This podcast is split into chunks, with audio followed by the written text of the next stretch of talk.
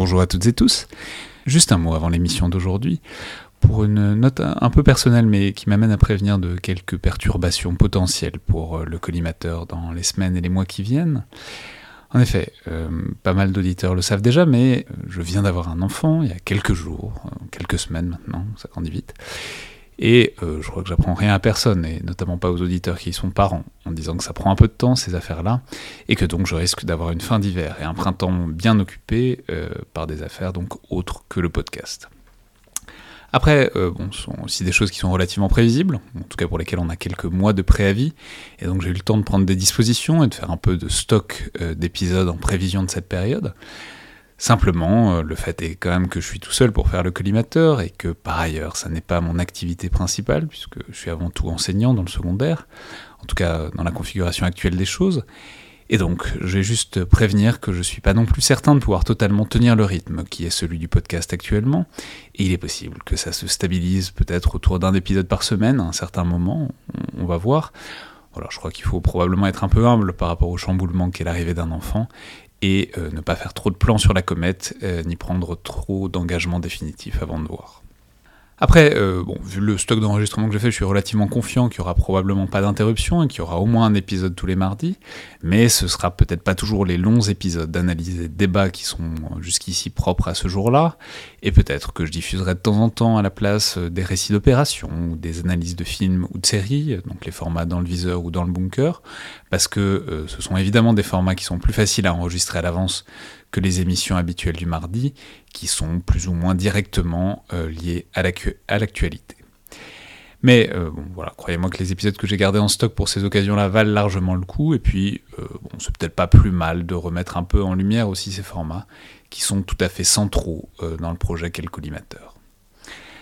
Bref, euh, dans tous les cas, merci à tous ceux qui m'ont déjà adressé leurs vœux. Le bébé va bien, la maman va bien aussi, et euh, c'est un printemps qui s'annonce très heureux de mon côté. Mais simplement, ne vous étonnez pas si le rythme habituel du collimateur est un peu altéré par moment. Ce sera simplement qu'il y aura eu plus de couches à changer ou de livres à lire avant de dormir euh, cette semaine-là. Et il y a certains moments de la vie où c'est très bien comme ça. Et maintenant, donc l'émission sur la Chine face à la guerre en Ukraine avec Alice Ekman.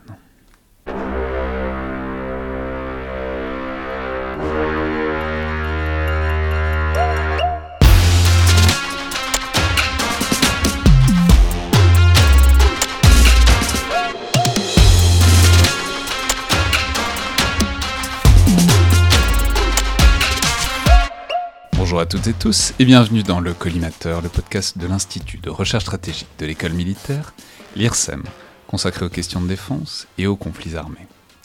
Je suis Alexandre Jublin et aujourd'hui pour parler de la Chine, de sa relation avec la Russie et de son attitude face au conflit en Ukraine, j'ai le plaisir de recevoir Alice Ekman, analyste Chine à l'Institut des études de sécurité de l'Union européenne, spécialiste de la Chine, donc de son système et de ses alliances, et je peux notamment signaler votre dernier livre, paru il y a quelques mois aux éditions de l'Observatoire, et intitulé Dernier vol pour Pékin, la Chine s'organise face à l'Occident.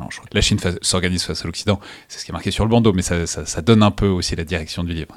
Exactement, c'est pas le sous-titre, c'est le, bandeau, mais c'est bien aussi pour montrer la rivalité euh, anti-occidentale qui, qui se consolide sous Xi Jinping. Bon, donc bonjour et bienvenue dans le collimateur. Bonjour.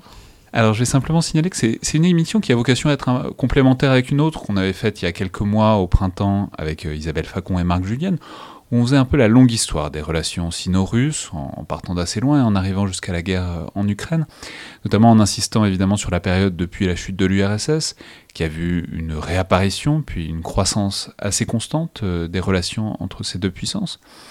Alors évidemment, c'est une émission qui se réécoute encore parfaitement, et donc l'idée c'est d'une part de réactualiser un peu ça euh, à la lumière de six mois de guerre supplémentaire, mais c'est aussi de changer un peu de point de vue, et notamment de se concentrer un peu sur la Chine, ce qu'on n'a peut-être pas assez fait depuis quelques mois. Euh, bien occupé qu'on était à essayer de déchiffrer euh, tous les méandres du Kremlin, de la vision et des choix stratégiques russes. Et évidemment, on sait que la Chine est un acteur d'arrière-plan, mais tout de même majeur de tout ça, puisque la guerre en Ukraine se comprend disons, à l'intérieur d'une conflictualité globale et euh, d'une focalisation croissante des États-Unis euh, sur l'Asie, que le conflit actuel retarde sans doute, et en même temps peut-être qu'elle l'aide aussi en affaiblissant la Russie.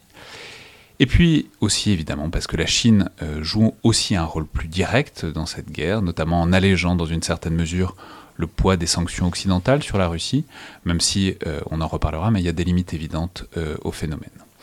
Mais euh, je trouve donc, et, je je suis pas le seul, qu'il y a toujours un petit mystère qui plane sur la vision stratégique chinoise, qui peut euh, s'expliquer par plein de choses, mais notamment la barrière de la langue, ce qui fait qu'il n'y a pas tant d'experts occidentaux qui peuvent euh, analyser les documents qui y sont produits et publiés, mais aussi par la nature complexe. Et un peu hybride du régime, dont on a parfois du mal à appréhender, disons, la part d'idéologie communiste ou post-communiste et de réalisme peut-être plutôt de pragmatisme, réalisme étant un mot assez connoté quand on parle de politique étrangère.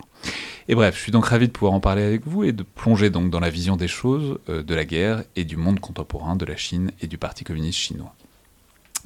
Et pour lancer les choses, j'aurais donc aimé faire un, peu un tableau de la situation à la veille de la guerre d'Ukraine et notamment des relations sino-russes. Alors, sans forcément refaire donc cette longue histoire au XXe siècle, mais peut-être euh, en se plaçant d'un point de vue stratégique, quelle était la place de la Russie euh, dans cette stratégie chinoise il y a un peu plus d'un an. Est-ce que c'était euh, un allié, un partenaire, un compétiteur, un appui dans le cadre des ambitions globales chinoises. Comment est-ce que Moscou était vu depuis Pékin euh, avant l'invasion de l'Ukraine?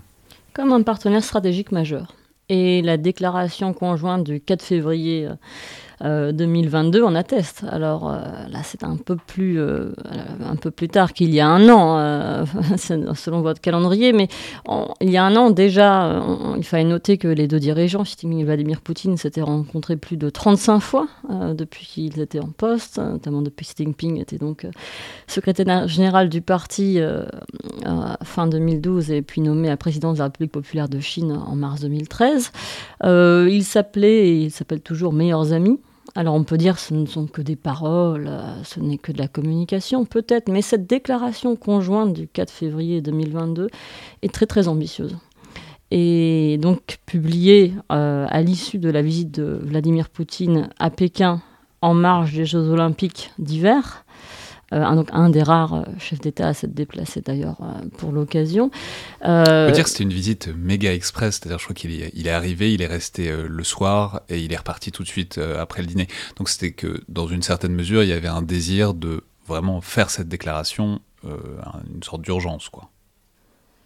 Peut-être, mais en tout cas, elle avait été largement préparée par les deux parties auparavant, et la longueur de cette déclaration conjointe et le contenu est, assez éloquent parce qu'il il indique que euh, la relation est beaucoup plus que pragmatique. Vous vous souvenez, Alexandre, en 2014, en 2015, en 2016, la relation euh, entre la Chine et la Russie était souvent qualifiée de simple mariage de raison.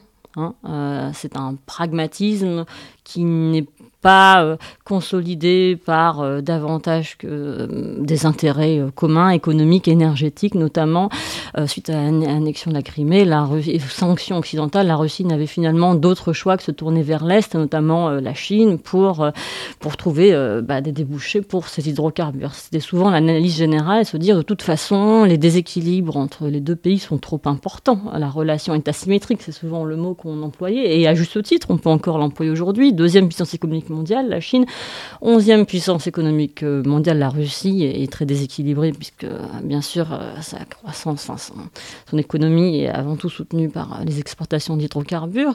mais on a vu au cours des, des sept dernières années que la relation s'est consolidée bien au-delà de la coopération énergétique augmentation de la fréquence et, du nombre euh, des exercices militaires conjoints en mer Méditerranée, en mer Baltique, en mer de Chine du Sud, en Sibérie. À chaque fois, on disait oui, ok, c'est des petits exercices militaires, peut-être, mais l'accumulation commence à avoir un effet euh, euh, vraiment important, notamment que, d'autant qu'au-delà de ces exercices militaires conjoints, euh, la Russie, depuis 2019, aide la Chine à se doter d'un système euh, d'alerte avancé pour la défense antimissile, par exemple.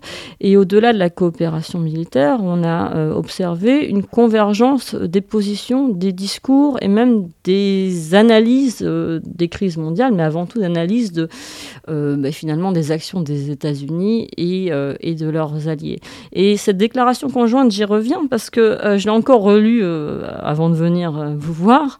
Et euh, avec du recul, bon, elle a été publiée une vingtaine de jours avant le début de, l'invasion euh, russe de l'Ukraine, mais elle est toujours aujourd'hui euh, d'actualité. aucun des deux dirigeants ne l'a contestée. Et elle est importante pour la Chine à plusieurs égards. Tout d'abord, la Russie très clairement soutient la position chinoise sur Taïwan et s'oppose à toute tentative dite d'indépendance de Taïwan. Et ça, c'est un point important dans, dans le document. Et puis, juste après la mention de Taïwan, les deux pays euh, déclarent qu'ils euh, euh, s'opposent contre toute tentative de forces externes à déstabiliser leur environnement géographique et finalement leur voisinage. Et les deux pays s'opposent conjointement à ce qu'ils appellent les révolutions de couleur. Et euh, donc c'est une convergence euh, qui est stratégique sur une vision finalement de l'ingérence occidentale ou du positionnement occidental, notamment des, euh, ce que la, Chine appelle les quatre vagues d'expansion de l'OTAN vers l'Est. Bien sûr c'est simpliste, c'est généraliste, mais ces vagues d'expansion sont, sont, soulignées conjointement dans la déclaration du 4 février. Et puis clairement cette déclaration conjointe commence par de longs paragraphes relativistes qui relativise euh, la définition de démocratie, qui explique que, euh, en substance, l'Occident n'est pas légitime pour imposer euh, sa définition de la démocratie au reste du monde et que les deux pays vont promouvoir une, bah, leur définition et leur vision, celle qu'ils considèrent légitime.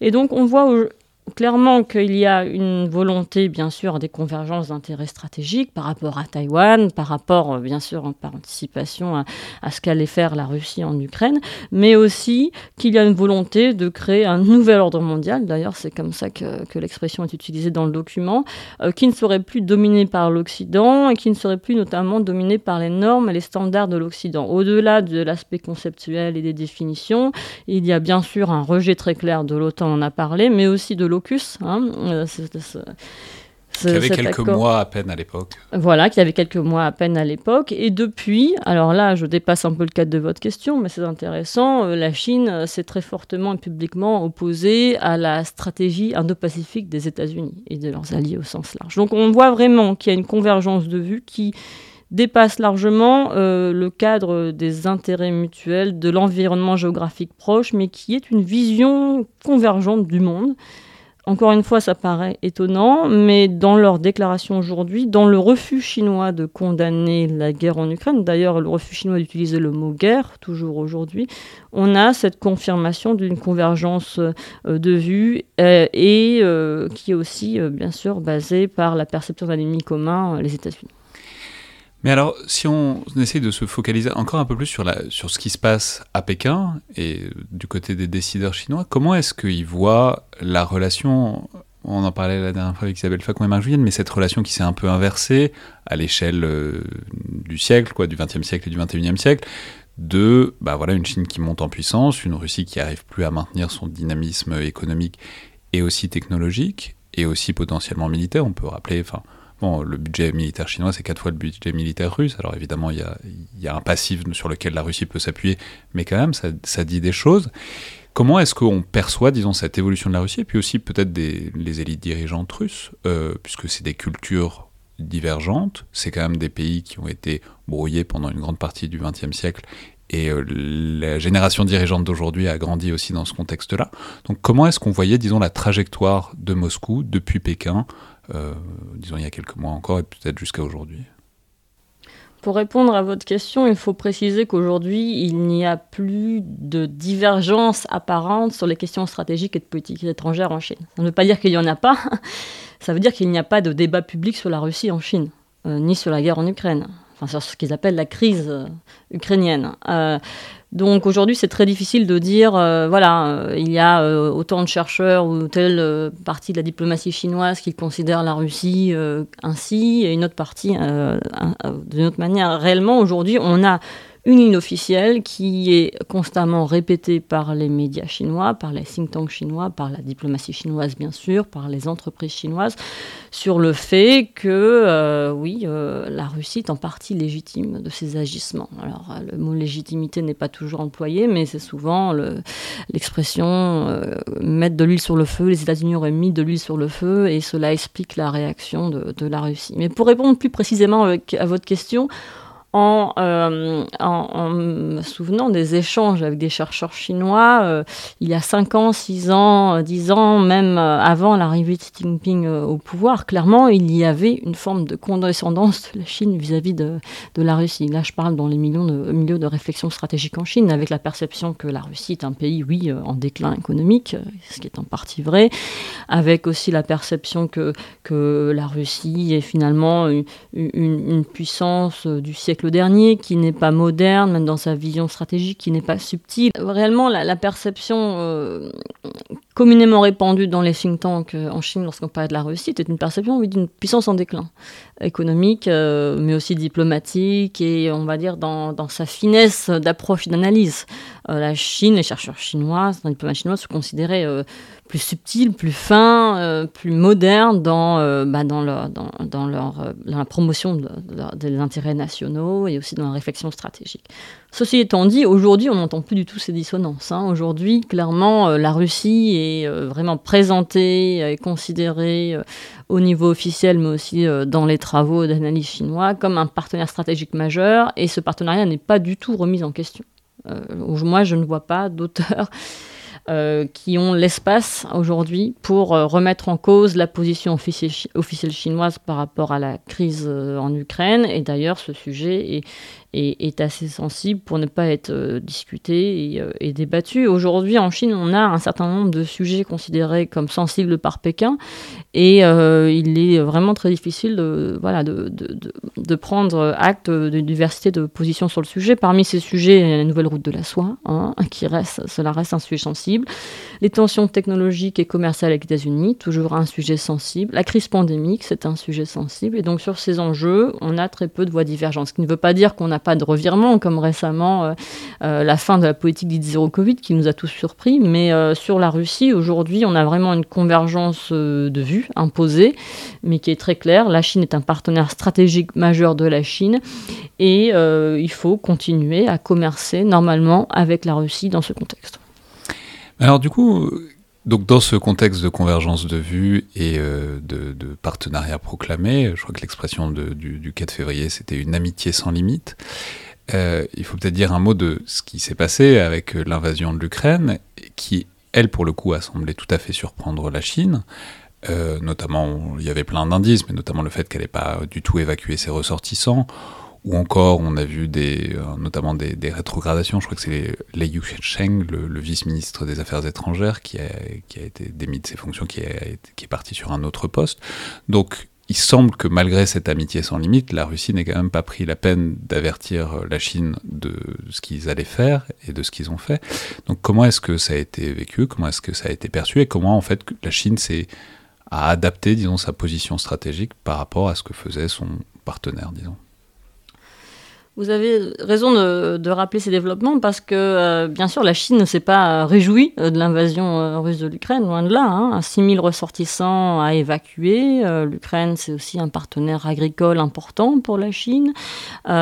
C'était aussi un pays par lequel passaient les fameux trains dits des nouvelles routes de la soie en reliant l'Asie à l'Europe. et donc, oui, la Chine a dû prendre des mesures pour évacuer rapidement ses ressortissants, pour mettre entre parenthèse euh, certains, certains, contrats agricoles avec son partenaire ukrainien, et puis pour se positionner par rapport euh, à, cette guerre euh, qui, qui, bien sûr, implique son partenaire stratégique bien, bien établi, qui, est la Russie. mais... Ils l'ont pas mal pris. Ben ça, personne ne sera réellement. Et la Chine, en tout cas, n'a pas montré euh, de signes, hein, clairement évident. Euh... C'est pas, pas, un truc euh, très amical entre partenaires, quoi, d'envahir, d'envahir un, disons d'envahir un pays qui met en difficulté un certain nombre de ressortissants chinois et de relations commerciales sans même euh, donner un indice, quoi. Alors, sans même donner un indice, c'est vous qui le dites. Moi, j'ai pas d'indice, justement, qu'aucun indice n'a été donné. Je pense que c'est encore discuté au sein des comités des renseignements auxquels je, n'appartiens pas. Euh, mais très clairement, la, Russie, la Chine n'a pas remis en question son partenariat avec euh, la Russie depuis l'invasion euh, russe de l'Ukraine. Et c'est ça qui est important de, de noter. c'est important de noter aussi la position de la Chine aux Nations Unies. Elle a voté contre l'exclusion, la suspension, pardon, de la Russie du Conseil des droits de l'homme des Nations Unies le 7 avril avril 2022. elle a travaillé activement pour essayer de maintenir la présence diplomatique de la Russie dans les enceintes multilatérales, que ce soit au sommet des BRICS, au sommet du G20, même si, in fine, la Russie ne s'est pas déplacée au sommet du G20, la Chine a tout fait pour que voilà, la, Russie ne soit pas isolée diplomatiquement. et puis, réellement, la Chine a continué à conduire des exercices militaires conjoints, par exemple en septembre 2022, l'exercice militaire euh, dit de Vostok, qui est un exercice annuel régulier en Sibérie orientale, mais aussi plus, euh, récemment, en décembre 2022, un exercice militaire conjoint en mer de Chine du Sud, un exercice euh, euh, naval maritime, maritime. Donc on voit bien aujourd'hui que euh, les, principaux développements qu'on avait observés avant le début de, la guerre en Ukraine euh, ben, ne sont pas mis entre parenthèses, au contraire. Et surtout sur le plan énergétique, on note réellement une augmentation des importations chinoises d'hydrocarbures russes, notamment de pétrole, puisque la Russie est devenue dès mai 2022 le premier fournisseur de, de pétrole de la Chine, dépassant l'Arabie saoudite. Donc on a vraiment réellement un renforcement du partenariat sino-russe. Si la Chine, euh, on va dire, l'avait mal pris, je ne pense pas qu'elle aurait euh, accéléré euh, ces développements, les développements qu'on vient de, mentionner. On a souvent essayé d'analyser le, discours chinois pour essayer de noter une distanciation, hein, mais personnellement, je ne la vois pas aujourd'hui. Peut-être que je peux me tromper. Aujourd'hui, il est très difficile d'analyser, d'anticiper position, les positions de la Chine sur un, nombre d'enjeux. Notamment aujourd'hui, on est étonné par la réouverture de la Chine, qui reste une réouverture partielle au monde, mais notamment le discours euh, récent de représentant chinois au forum de Davos euh, nous étonne hein, sur l'importance de la Chine de, maintenir une intégration internationale, de renforcer euh, une substance libre-échange qui pourrait vraiment apparaître contradictoire avec les mesures prises récemment. Et donc, je, n'écarte pas l'hypothèse d'un ajustement de la position chinoise vis-à-vis -vis de la Russie, mais aujourd'hui, on n'a pas d'éléments, on n'a pas de preuves de distanciation de Pékin vis-à-vis de Moscou, que ce soit au niveau militaire, au niveau commercial, au niveau énergétique, même au niveau technologique.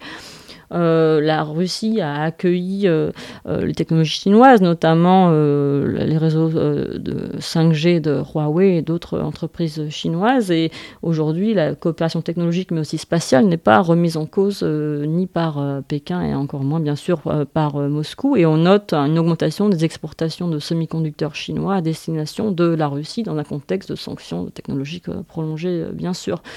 Donc tous ces éléments nous amènent à relativiser finalement euh, bah, la, distanciation parfois, euh, euh, prétendue de la Chine vis-à-vis de la Russie.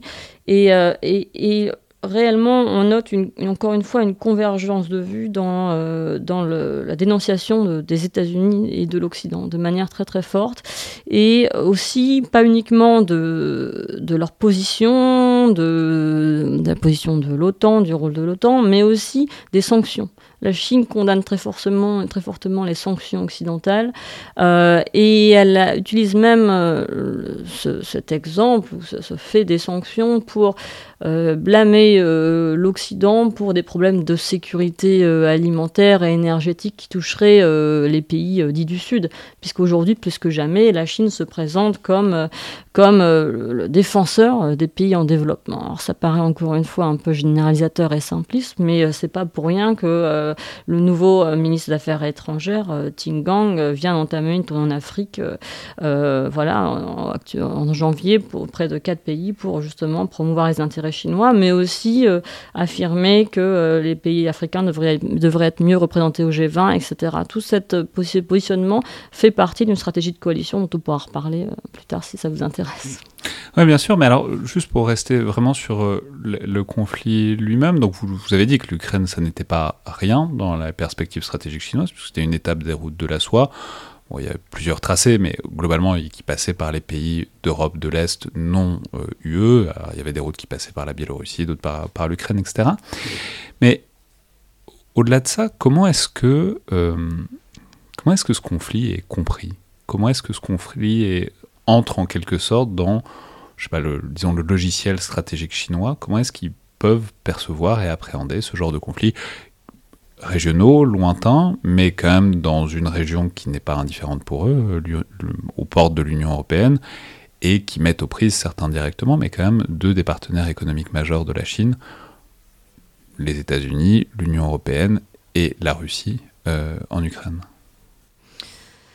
Alors, davantage que la compréhension du conflit, on pourrait parler de la réinterprétation euh, du conflit. Parce que, euh, en tout cas publiquement, c'est bien cela qui, apparaît. C'est-à-dire que dès le départ, euh, la Chine a repris la propagande russe, expliquant par exemple... Pas tout, ils ne sont pas allés dans la dénazification, par exemple, tous les, tous les ressorts rhétoriques de la Russie, les nazis en Ukraine, etc., ça n'a pas été repris par les Chinois.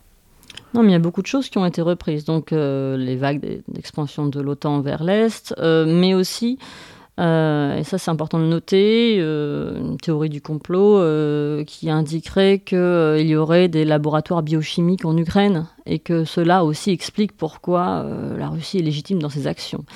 Euh, donc on a eu réellement, euh, depuis le début de, la guerre, une, reprise de certains éléments, pas tous, vous avez raison, mais un nombre non négligeable d'éléments, qui euh, toujours rappellent qu'il y a eu des provocations américaines, des provocations occidentales, et plus que ça, des plans occidentaux de développement d'arbres biochimiques sur le territoire ukrainien. Ce n'est pas rien de reprendre ces éléments. Hein. Il y a une convergence des propagandes.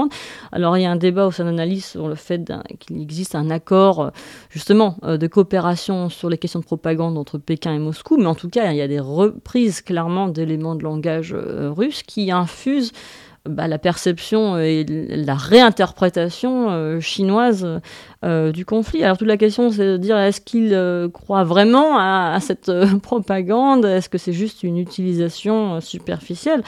En tout cas, euh, aujourd'hui, on a réellement un discours chinois qui indique que l'Occident est, responsable de toutes les crises du monde, y compris euh, la crise ukrainienne. Euh, donc, dans ce contexte-là, réellement, l'Union européenne, comme d'autres partenaires, ont eu beaucoup de mal à faire bouger euh, la Chine euh, sur, euh, sur ce dossier, à attendre une position plus, plus claire, une clarification de la position chinoise sur le dossier. Le sommet UE-Chine du 1er avril était très clair. L'Union européenne, comme d'autres partenaires commerciaux majeurs de la Chine, pensait que la rationalité économique allait amener la Chine dans le chemin, vers le chemin de la raison, c'est-à-dire rappeler que l'Union européenne est de loin un partenaire, partenaire commercial bien plus important que celui de, la Russie euh, vis-à-vis de la Chine, que dans ce contexte-là, euh, il, voilà, il serait dans l'intérêt de la Chine de clarifier sa position euh, vis-à-vis de la Russie. Et la Chine n'a vraiment pas bougé d'un centimètre sur ce sujet. États-Unis, bien sûr, ont menacé la Chine de sanctions secondaires dans le cas où la Chine aiderait la Russie au sens large. Alors si l'on considère que euh, l'augmentation des hydrocarbures euh, euh, chinois en provenance de Russie est une aide, et eh bien clairement la, Chine n'a pas cessé d'aider la, Russie. Donc dans ce contexte-là, je, pense réellement aujourd'hui, alors ça, peut paraître étonnant, mais qu'on est vraiment sur deux planètes dans l'interprétation des événements c'est même pas dans l'interprétation, dans la couverture des événements, et donc dans l'interprétation qui découle de cette couverture parfois biaisée des événements. Euh, c'est-à-dire que oui, quand on échange avec des, interlocuteurs euh, chinois, on a vraiment l'impression qu'on ne peut même pas parler, qu'on ne parle pas du même sujet. Encore une fois, même les termes ne peuvent pas être employés. Euh, c'est-à-dire qu'on ne peut pas parler de guerre, par exemple, puisque quand on parle de guerre, côté chinois, tout de suite, c'est un mot imprononçable, c'est une crise, une crise qui, qui est due à des intérêts complexes et multiples, qui n'est pas uniquement euh, dû euh, à euh, l'action russe, etc., etc. Donc on rentre dans, dans, dans, cette dynamique-là et c'est intéressant d'analyser ces développements parce qu'actuellement on note en parallèle une tentative de séduction de la Chine vis-à-vis de l'Union européenne mais aussi euh, partiellement vis-à-vis des États-Unis, avec une tentative oui, de, de, de, remettre en valeur la coopération, nécessité de, de coopérer, euh, d'échanger, de reprendre le dialogue. Mais le dialogue reprend et très vite interrompu dès qu'on parle d'Ukraine, justement, parce que la Chine, en plus, non seulement considère que euh, voilà, le, le conflit n'est pas du tout une guerre telle que nous l'apercevons et que les torts sont partagés, ce que nous considérons bien sûr être, bien sûr, enfin nous voyons les choses totalement différemment, mais aussi la Chine considère que l'Ukraine finalement n'est pas un sujet central des discussions bilatérales et multilatérales. Et ça, c'est très important à prendre en compte. C'est-à-dire euh, au sommet des BRICS que la Chine a présidé euh, enfin une nombreuse rencontres autour de l'acronyme des BRICS que la Chine a, présidé euh, en 2022. Euh, voilà, elle a essayé de, mettre euh, le dossier ukrainien au plan secondaire autant que possible. au G20, c'était la même chose. Quand elle rencontre des partenaires majeurs ou quand elle s'est rendue à l'Organisation de coopération de Shanghai, elle a tout fait pour essayer de parler d'autres enjeux, d'autres sujets multilatéraux tels que la lutte contre la crise pandémique, euh, le développement économique, la lutte contre le terrorisme, enfin des sujets divers et variés, mais le dossier ukrainien pour la Chine ne doit pas être placé euh, comme le premier des sujets euh, des discussions multilatérales. en même temps, ça touche aussi à des choses qui sont assez centrales pour la Chine et cette perception des notamment des revendications territoriales. Alors on ne sait pas exactement quel sera le point final de cette guerre, etc. Mais en tout cas, il paraît assez clair que les ambitions de Vladimir Poutine pour l'instant, c'est de conquérir le Donbass, de les intégrer, puisqu'il y a eu la reconnaissance et l'intégration des républiques autoproclamées du Donbass à la Fédération de Russie. Et ça, on sait que du point de vue chinois, c'est compliqué à intégrer, parce que si on commence à reconnaître des républiques autonomistes euh, et à admettre qu'elles peuvent changer de pays, et eh ben, ça pose peut-être des problèmes pour le Tibet, pour le Xinjiang, pour... Euh, enfin bon... Comment, par exemple, comment bah, Que par exemple, si on accepte l'état de fait que parce qu'une république, parce qu'il y a une volonté populaire dans une province de se détacher d'un pays, euh, ils doivent être autonomes ou être attachés à un autre pays, ça paraît... Euh, ça paraît et d'ailleurs, la Chine n'a pas reconnu ces républiques autoproclamées, ce que la Russie aurait peut-être pu attendre qu'elle fasse. Alors peut-être que ce que vous dites est rationnel et logique, mais je ne pense pas que la Chine pense comme ça. Euh, la Chine fait tout pour rappeler qu'il n'y a pas de parallèle entre, à faire entre l'Ukraine et Taïwan. Ça ne nous empêche pas d'en faire nous. Mais euh, je pense réellement que dans son analyse stratégique et sa planification stratégique, elle n'a pas eu besoin de la Russie pour euh, ajuster voilà, c'est, sa vision, son modus operandi, ses plans vis-à-vis de Taïwan. Lorsqu'on lit le. je, parlais du Tibet. Hein, de... Non, je comprends bien, mais le Tibet, c'est-à-dire qu'il faudrait qu'il y ait un pays qui revendique euh, un rattachement comme l'Inde, par exemple. Ou qu'il y a un mouvement indépendantiste tibétain. Avant, avant de, de rattacher les pays, ils ont, leur autonomie a quand même été reconnue. Oui, peut-être. Euh, mais euh, bon, euh, vous avez vu quand même que la Chine, bon, là, je ne parle pas du Tibet, par exemple, le Xinjiang a, a je dire, une méthodologie très autoritaire pour, pour régler le, problème qui ne se pose pas dans les mêmes termes que celui d'une invasion, puisque de facto, le territoire du Xinjiang est déjà sur, voilà, sur territoire chinois depuis longtemps. alors, on pourrait faire un parallèle avec Hong Kong, mais indirectement, mais j'ai du mal à le faire directement et, la Chine, euh, euh, depuis la loi de sécurité nationale euh, adoptée unilatéralement à l'été 2020, finalement a, réussi, a surpris beaucoup de monde et a réussi son objectif d'harmonisation politique, euh, toute proportion gardée, même si l'objectif est toujours en cours, euh, enfin, toujours en cours de promotion. Euh, le parallèle qui est souvent fait, quand même, c'est avec Taïwan, si, je me, si je me permettre. Et, et avec Taïwan, lorsqu'on lit les déclarations, notamment le discours d'ouverture de, Xi Jinping au 20e euh, congrès du parti qui, s'est tenu euh, en octobre 2022, on note bien que la Chine ne met pas de côté l'option militaire. Hein. D'ailleurs, Xi Jinping le dit noir sur blanc. Euh, mais on analyse une approche très différenciée des acteurs à Taïwan. C'est-à-dire que Xi Jinping parle d'un côté de patriotes qu'il faut soutenir et encourager, et de l'autre côté de séparatistes euh, bah, qu'il faut décourager, euh, viser, cibler euh, à chaque fois que possible. Et la Chine est bien consciente qu'elle a à sa disposition un, certain nombre d'outils, pas uniquement militaires, hein, l'outil bien sûr économique, de soutien économique ou de sanctions économiques. Elle a aussi l'outil cyber, cyberattaque ou au contraire stratégie de émission de soutien, de propagande pour soutenir certains acteurs et certaines institutions pro-Chine à Taïwan. Et puis aussi, bien sûr, il y a l'outil du droit. Euh, qu'il ne faut pas, à mon avis, sous-estimer parce qu'elle l'a éprouvé vis-à-vis de Hong Kong. Elle ne pourrait pas utiliser le même type de, de loi vis-à-vis de, Taïwan, mais euh, clairement, elle a, de mon point de vue, euh, une approche assez différenciée et assez large qui n'exclut pas, encore une fois, l'outil militaire. Mais je ne pense pas que la Chine va s'inspirer de ce que fait la Russie vis-à-vis de, l'Ukraine dans les trois Taïwan, loin là.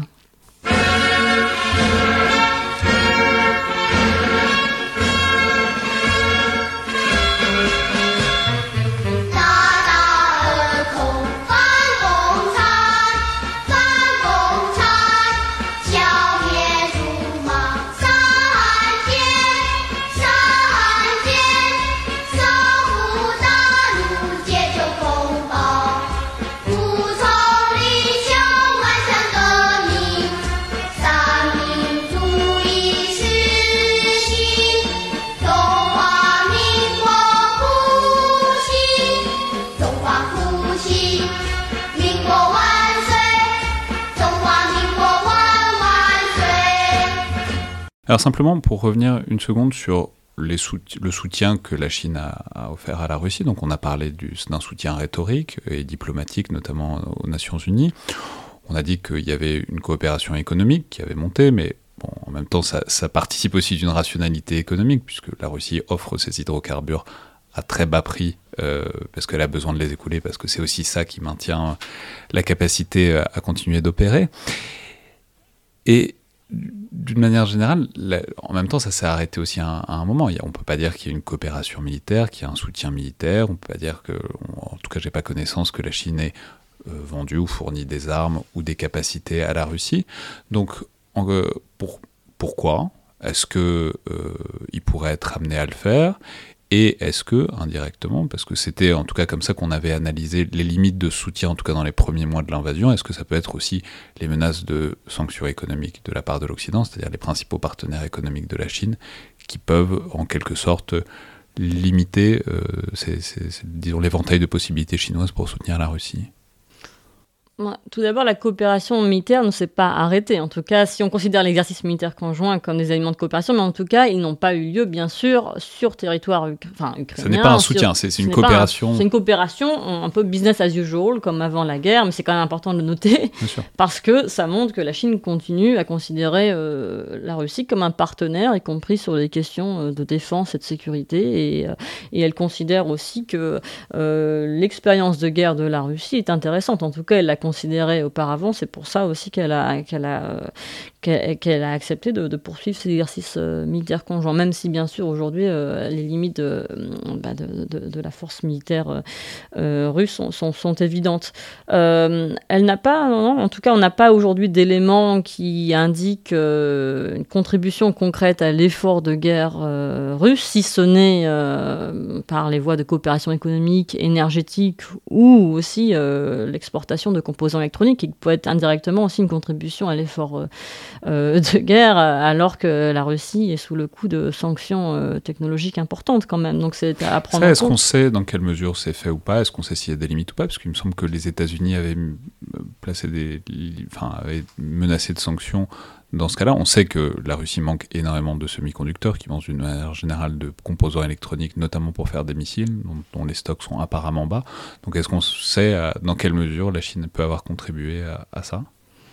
On est en train de travailler avec ça, avec une personne qui travaille avec moi à l'EUSS qui s'appelle Hippolyte Kaito, et je voudrais euh, mentionner son nom parce qu'il euh, fait un travail euh, très important. Selon ses calculs lissés sur, euh, sur l'année, les exports de semi-conducteurs auraient augmenté de 24% sur la période janvier-septembre 2022, donc les, les exportations chinoises vers la Russie. par rapport donc, à l'année précédente, ça c'est des chiffres qu'il a collectés à partir des, des, des, chiffres publiés par l'administration générale des douanes de, de, la République populaire de Chine.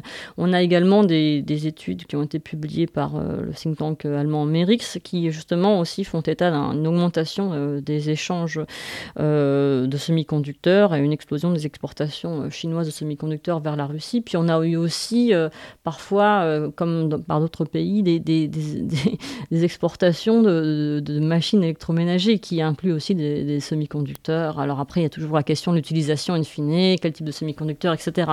C'est pas évident que ce soit la solution, une solution très rentable et très efficace pour faire des, des, des, non, mais en, en, tout cas, clairement, la, la Chine n'a pas euh, euh, freiner euh, ces exportations de composants électroniques vis-à-vis de la Russie, loin de là. Et, clairement, même la coopération technologique au sens large, que ce soit dans le domaine des télécommunications, on en a reparlé, mais du, spatial, même coopération sur aussi sur les ports connectés. Encore récemment, dans, dans une vidéo, une vidéoconférence entre, entre les dirigeants russes, il était question de coopérer davantage euh, sur les infrastructures de transport. Donc on a différents éléments qui, indiquent que, la Chine euh, est, prête à un soutien euh, énergétique, logistique. Alors c'est pas la logistique de guerre, mais c'est un, en tout cas c'est un développement de la coopération sino-russe qui, qui, telle qu'elle était envisagée auparavant. Alors encore une fois, il faut bien sûr toute proportion garder. Il n'y a pas d'envoi de drones chinois à la Russie. En tout cas, moi j'ai pas d'éléments le pouvant et je ne pense pas que mes collègues travaillant sur les questions aujourd'hui ont, ont réussi à trouver des éléments concrets sur le sujet. mais en même temps, la, la, Chine contribue bah, clairement, de manière générale, comme vous le savez, mais elle aime bien et ne pas s'impliquer trop fortement, trop visiblement euh, dans les conflits en cours. Hein. et, euh, c'est valable euh, autant sur le territoire européen que, sur le territoire africain, que parfois dans d'autres pays, y compris en, Amérique latine. Donc on est finalement dans une approche traditionnelle de la Chine, de positionnement mais pas de soutien actif. Euh, euh, et, aujourd'hui, je ne pensais pas dans l'intérêt de, la Chine de, développer euh, ce type de soutien. Mais bon, clairement, la coopération énergétique est très importante en termes d'atténuation aussi du poids des sanctions européennes. Hein. Je ne dis pas ça pour dire que les sanctions sont inefficaces, mais réellement. bah, la, Russie a des débouchés pour ses hydrocarbures aujourd'hui et la Chine est le premier. Oui, mais alors mais en même temps, c'est pas dans les mêmes proportions que vers l'Europe où il y avait deux gazoducs qui. Euh... ce que je veux dire, c'est qu'il n'y a pas non plus les infrastructures pour un transfert massif constant d'hydrocarbures. Il, y a le gazoduc Force de Sibérie, mais c'est un peu le seul. Et euh, c'est pas extrêmement facile de transférer massivement des hydrocarbures euh, de la Russie vers la Chine, donc ça, ça, pose aussi un peu des limites. Et par ailleurs, on pourrait se demander si la Chine a bien intérêt à devenir très dépendant structurellement des hydrocarbures russes euh, sur le long terme. Mais justement, je voudrais arriver sur les conséquences, en quelque sorte, de ça euh, sur la relation bilatérale Chine-Russie. C'est-à-dire, clairement, la Russie a plus besoin de la Chine que dans l'autre sens euh, aujourd'hui, parce que c'est quasiment un partenaire vital économiquement et pour maintenir leur économie. Est-ce que, voilà, qu'est-ce qu'on pense que, Est-ce que c'est une relation qui est vouée à être toujours plus dissymétrique, toujours plus inégale euh, et comment est-ce que, est-ce que, pour le dire autrement, est-ce que les Chinois peuvent penser que c'est une aubaine, cette guerre, euh, pour euh, augmenter, disons, leur emprise sur la Russie? Bon, tout d'abord, vous avez raison sur les infrastructures euh, énergétiques. Euh, bon, les gazoducs, bon, il y a Force de Sibérie 1, c'est des installations qui ne, qui ne permettent pas de compenser euh, voilà, les, installations reliant la Russie à l'Europe, mais il y a aussi le projet Force de Sibérie 2. Hein, lors du sommet de, de Samarkand le 15 septembre dernier, le ministre russe de l'énergie a annoncé la construction prochaine d'un nouveau gazoduc entre la Russie et la Chine, qui sera censé remplacer le projet russo-européen Nord Stream 2. Bien sûr, cela prendra du temps, on est trop tôt pour ça savoir si cela compensera vraiment euh, les infrastructures existantes. Mais c'est important quand même de, noter ces développements euh, et, de, noter la volonté des deux pays de développer euh, les, équipements justement pour renforcer la coopération énergétique. C'est important aussi de noter que Gazprom, comme d'autres géants énergétiques russes, maintenant ont, signé des accords pour que bah, les, les, accords avec la Chine, les, contrats avec la Chine soient signés euh, directement en yuan ou en rouble pour contourner le dollar. Et ça, c'est une tendance qui va se développer de plus en plus entre les, deux pays, bien sûr, compte tenu euh, des sanctions existantes. Donc, euh, réellement, je pense, bien sûr qu'il y a des limites à la coopération, y compris la coopération énergétique. il y a des limites aussi monétaires liées au contrat, mais progressivement, les deux pays s'organisent pour les contourner autant que possible, y compris sur le long terme. Les, forces de Sibérie 2, c'est vraiment des infrastructures qui sont planifiées sur le long terme. Donc, euh, penser euh, que la Chine va euh, engager une distanciation de la Russie, c'est ne peut-être pas prendre en compte pleinement le, caractère long-termiste des contrats qui sont signés actuellement. Pour revenir à votre question sur la dissymétrie de la relation, moi, j'ai toujours tendance à la relativiser parce que ça fait quand même près de dix ans maintenant qu'on entend que la relation est asymétrique. Vous avez raison, elle est asymétrique. dans le domaine économique à l'évidence. Euh, dans le domaine énergétique, oui, la dépendance, euh, enfin la Russie devient plus que jamais dépendante de, la Chine, mais la Chine a besoin, euh, bien sûr, d'hydrocarbures, elle diversifie, diversifie ses sources d'approvisionnement, aussi on doute sa relation, aussi l'identification de ses relations avec plusieurs pays du Golfe, mais elle aussi, elle négocie à meilleur prix aussi ses importations d'hydrocarbures en, en, en, provenance de Russie, donc elle a aussi un intérêt à cette coopération.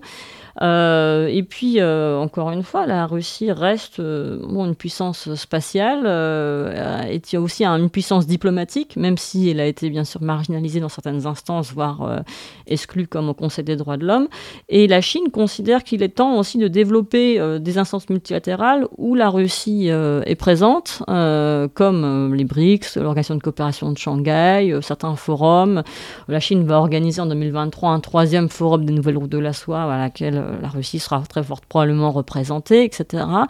Et euh, elle essaye réellement de, développer ce que j'appelle une stratégie de coalition, euh, au sein duquel la Russie est un pilier. En tout cas, la Chine considère que le front anti-occidental qui s'est développé en Russie, puisque c'est bien de cela qu'il s'agit, est d'intérêt stratégique pour la Chine dans justement sa rivalité avec l'Occident au sens large. On sous-estime réellement aujourd'hui, je pense, le, la force du ressentiment euh, anti-occidental en Chine, de la défiance vis-à-vis de l'Occident.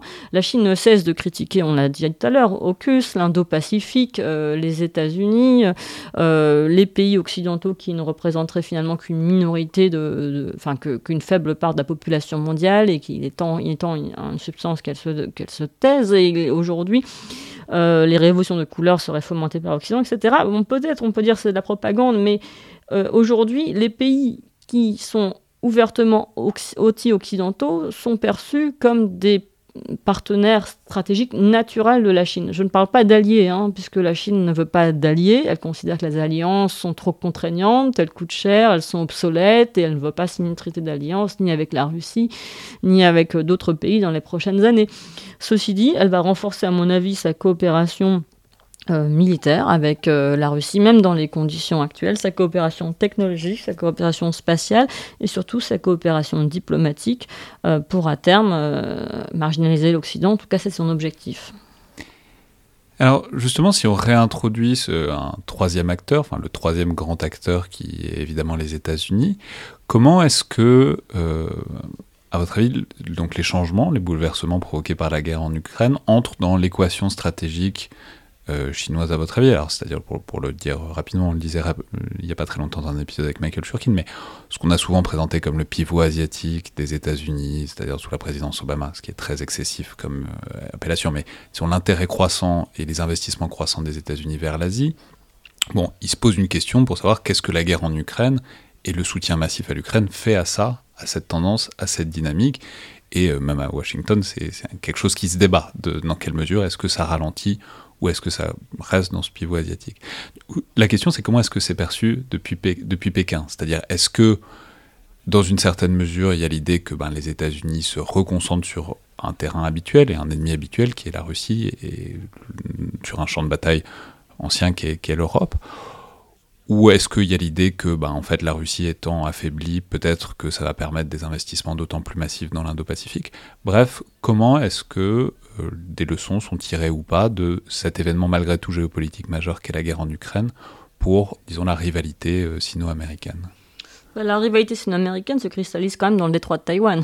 Et la Chine est bien consciente que euh, les États-Unis bah, restent tout à fait en tout cas, ont toujours continué de témoigner leur soutien vis-à-vis de, Taipei, euh, n'ont pas changé de position euh, cette dernière semaine. Euh, l'exercice, les tensions très fortes suite à la visite de Nancy Pelosi à Taïwan n'ont pas mené à un ajustement ou à, un, dialogue pour calmer les tensions entre Pékin et, Washington. loin de là, et la Chine est bien consciente que, bah, que, la guerre en Ukraine n'empêche pas les États-Unis d'avoir avoir une position très claire et, et, euh, de continuer aussi à exporter des, armes euh, vis-à-vis de Taïwan. Donc, euh, euh, la question taïwanaise euh, reste au, cœur des, tensions euh, sino-américaines et elle n'est pas prête de, disparaître et ça c'est très important.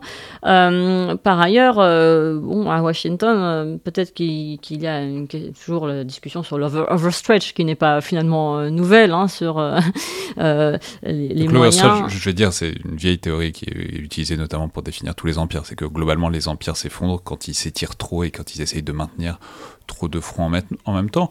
Oui, oui, tout simplement sur le déploiement euh, voilà, des efforts américains. mais aujourd'hui, clairement, la Chine est identifiée comme la première des menaces à Washington, même s'il y a des légères divergences entre démocrates et républicains. Il y a aussi un consensus bipartisan sur la hiérarchie des menaces et une conscience très forte que le premier, le premier rival, c'est bien sûr la Chine, compte tenu bien sûr de sa puissance économique, militaire, technologique. Et on voit bien que la rivalité technologique sino-américaine est aujourd'hui très, très, très, très forte et continue à, s'étendre euh, bien au-delà de, la 5G, euh, de la reconnaissance faciale, de l'intelligence artificielle, etc. On voit bien surtout sur la sujet, euh, suite aux justement décisions de l'administration Biden sur l'exportation des, semi-conducteurs. et donc. Et même sur les personnels qui travaillent sur des semi-conducteurs en Chine, on peut dire ça, ça s'est passé un peu inaperçu, mais il y a notamment un certain nombre de personnes qui travaillent sur des semi-conducteurs en Chine qui, je crois, sont, sont bannis de territoire américain? J'ai pas les dernières informations sur, sur ce sujet, vous avez l'air d'être plus informé que, que, moi, mais clairement, là, aujourd'hui, on, a, on, on, s'engage dans un, bien sûr une stratégie chinoise de, bah, ce que Xi Jinping appelle l'autosuffisance en matière euh, technologique. Elle en est encore loin, mais elle fait tout pour euh, augmenter ses investissements dans le domaine des semi-conducteurs. Elle a un plan dédié, euh, très bien doté, et elle fait tout pour essayer de produire ces semi-conducteurs de dernière génération. Elle commence à, réussir. Donc on a vraiment aujourd'hui une rivalité technologique très forte entre Pékin et Washington, et je pense réellement qu'à Pékin, il existe une lucidité forte sur le fait que quoi qu'il se passe dans le monde, aujourd'hui, la menace euh, numéro un aux yeux de Washington reste la Chine. Et puis, euh, à tel point que aussi, euh, bien sûr, la question, enfin, la menace chinoise intègre aussi l'agenda de l'OTAN, par exemple. C'est pour ça aussi que le ressentiment anti-OTAN à Pékin s'est consolidé à suite aussi ou à des raisons euh, historiques plus anciennes. Vous en avez peut-être parlé dans un précédent podcast, notamment le bombardement de l'ambassade de, Chine à Belgrade, euh, par exemple, en fin des années 90. Mais donc on a une accumulation de, perceptions qui, euh, bah, qui, je pense, côté chinois, ne, ne, génère pas d'illusions. C'est-à-dire que la Chine est consciente que la rivalité sino-américaine va, va, va, durer. C'est pour ça que je pense aussi, de mon point de vue, que le rapprochement, en tout cas la tentative de séduction euh, de la Chine vis-à-vis de l'Union européenne, mais aussi vis-à-vis, dans une certaine mesure, de Washington, n'est que superficielle, parce que la Chine s'organise pour être moins dépendante de ces pays qu'elle considère comme hostiles aujourd'hui. Et alors, justement, puisque on parle, vous parlez de Taïwan, qui est évidemment la grande question, euh, et qui est une question sur laquelle on glose beaucoup, c'est de savoir si ben, la guerre en Ukraine rend plus ou moins probable euh, une éventuelle intervention de la Chine sur Taïwan, un éventuel débarquement. Alors vous l'avez dit, il y, a, bon, il y a un éventail d'options qui s'offrent à la Chine pour, euh, pour être offensive sur Taïwan, mais je peux dire, on peut vraiment argumenter ça dans tous les sens. C'est très difficile de faire des comparaisons efficaces d'ailleurs entre la guerre en Ukraine et une éventuelle guerre à Taïwan. Voilà, euh, très pratiquement, bah, d'un côté c'est une île, donc c'est nettement plus difficile à défendre euh, c'est nettement plus difficile à pénétrer, à envahir que la frontière russo-ukrainienne qui est pour le moins poreuse. Mais dans l'autre sens, c'est un pays qui n'a pas de frontières avec un allié des États-Unis, donc il est plus difficile à soutenir et à réapprovisionner. Il a une structure électrique autonome, donc plus facile à décapiter, etc. Donc voilà, comment est-ce que vous pensez que c'est envisagé ou pas à Pékin? Et euh, qu'est-ce que vous en pensez vous-même de, euh, c'est-à-dire des ambitions ou pas euh, que la Chine pourrait avoir vis-à-vis -vis de Taïwan, étant donné le contexte dans la guerre en Ukraine En fait, aussi bien du contexte géopolitique général que même des leçons potentiellement opérationnelles si, si elle pense en tirer. On, en a déjà parlé dans les questions antérieures, je ne veux pas me, répéter, mais euh, tout d'abord, c'est important de, de rappeler que la Russie euh, laisse la Chine tranquille sur, le, sur la question taïwanaise. c'est très important de le rappeler, c'est pareil, il n'y a pas beaucoup de pays dans le monde qui martèlent aussi régulièrement que, que le fait aujourd'hui Vladimir Poutine, euh, le fait qu'il euh, que, il faut s'opposer à des forces indépendantistes séparatistes à Taïwan. C'est quand même des déclarations russes qui, qui, sont fréquentes et, la Chine vraiment les, les accueille avec entière satisfaction. Donc, bon, ça, n'explique pas euh, le, lien entre euh, la guerre en Ukraine et, euh, et la potentialité d'une guerre à Taïwan.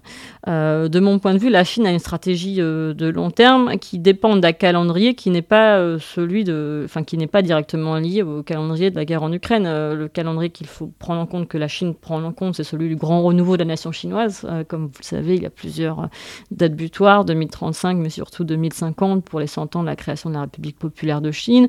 Xi Jinping avait dit dans des discours antérieurs, pas les plus récents, mais il avait indiqué qu'on ne pouvait pas reporter le problème taïwanais d'une génération à l'autre Ensuite, il y a tout un débat qui émerge sur euh, la durée d'une génération. Qu'est-ce que ça veut dire? Est-ce que c'est 15 ans, 20 ans? Est-ce que Xi Jinping veut voir Taïwan réunifié avant sa propre mort? Euh, Bon, tout ça, c'est bien difficile à, évaluer, bien sûr, puisque la Chine ne, publie pas de, de, calendrier, bien sûr. De réunification précis. On sait aussi que 2024 va être une année très tendue, avec des élections présidentielles, bien sûr, à Taïwan, mais aussi euh, aux États-Unis. Euh, et donc, aussi, aussi que euh, le, temps peut jouer en défaveur de la Chine en termes d'identité taïwanaise. Comme vous le savez, les nouvelles générations taïwanaises se sentent plus taïwanais que chinois, et de plus en plus quand on regarde les sondages conduits sur l'île. mais réellement, vraiment, je pense que le parallèle entre euh, la guerre en Ukraine et, le terroir de Taïwan euh, doit, être euh, vraiment nuancé parce que, vous l'avez dit, on est dans des configurations géographiques très différentes.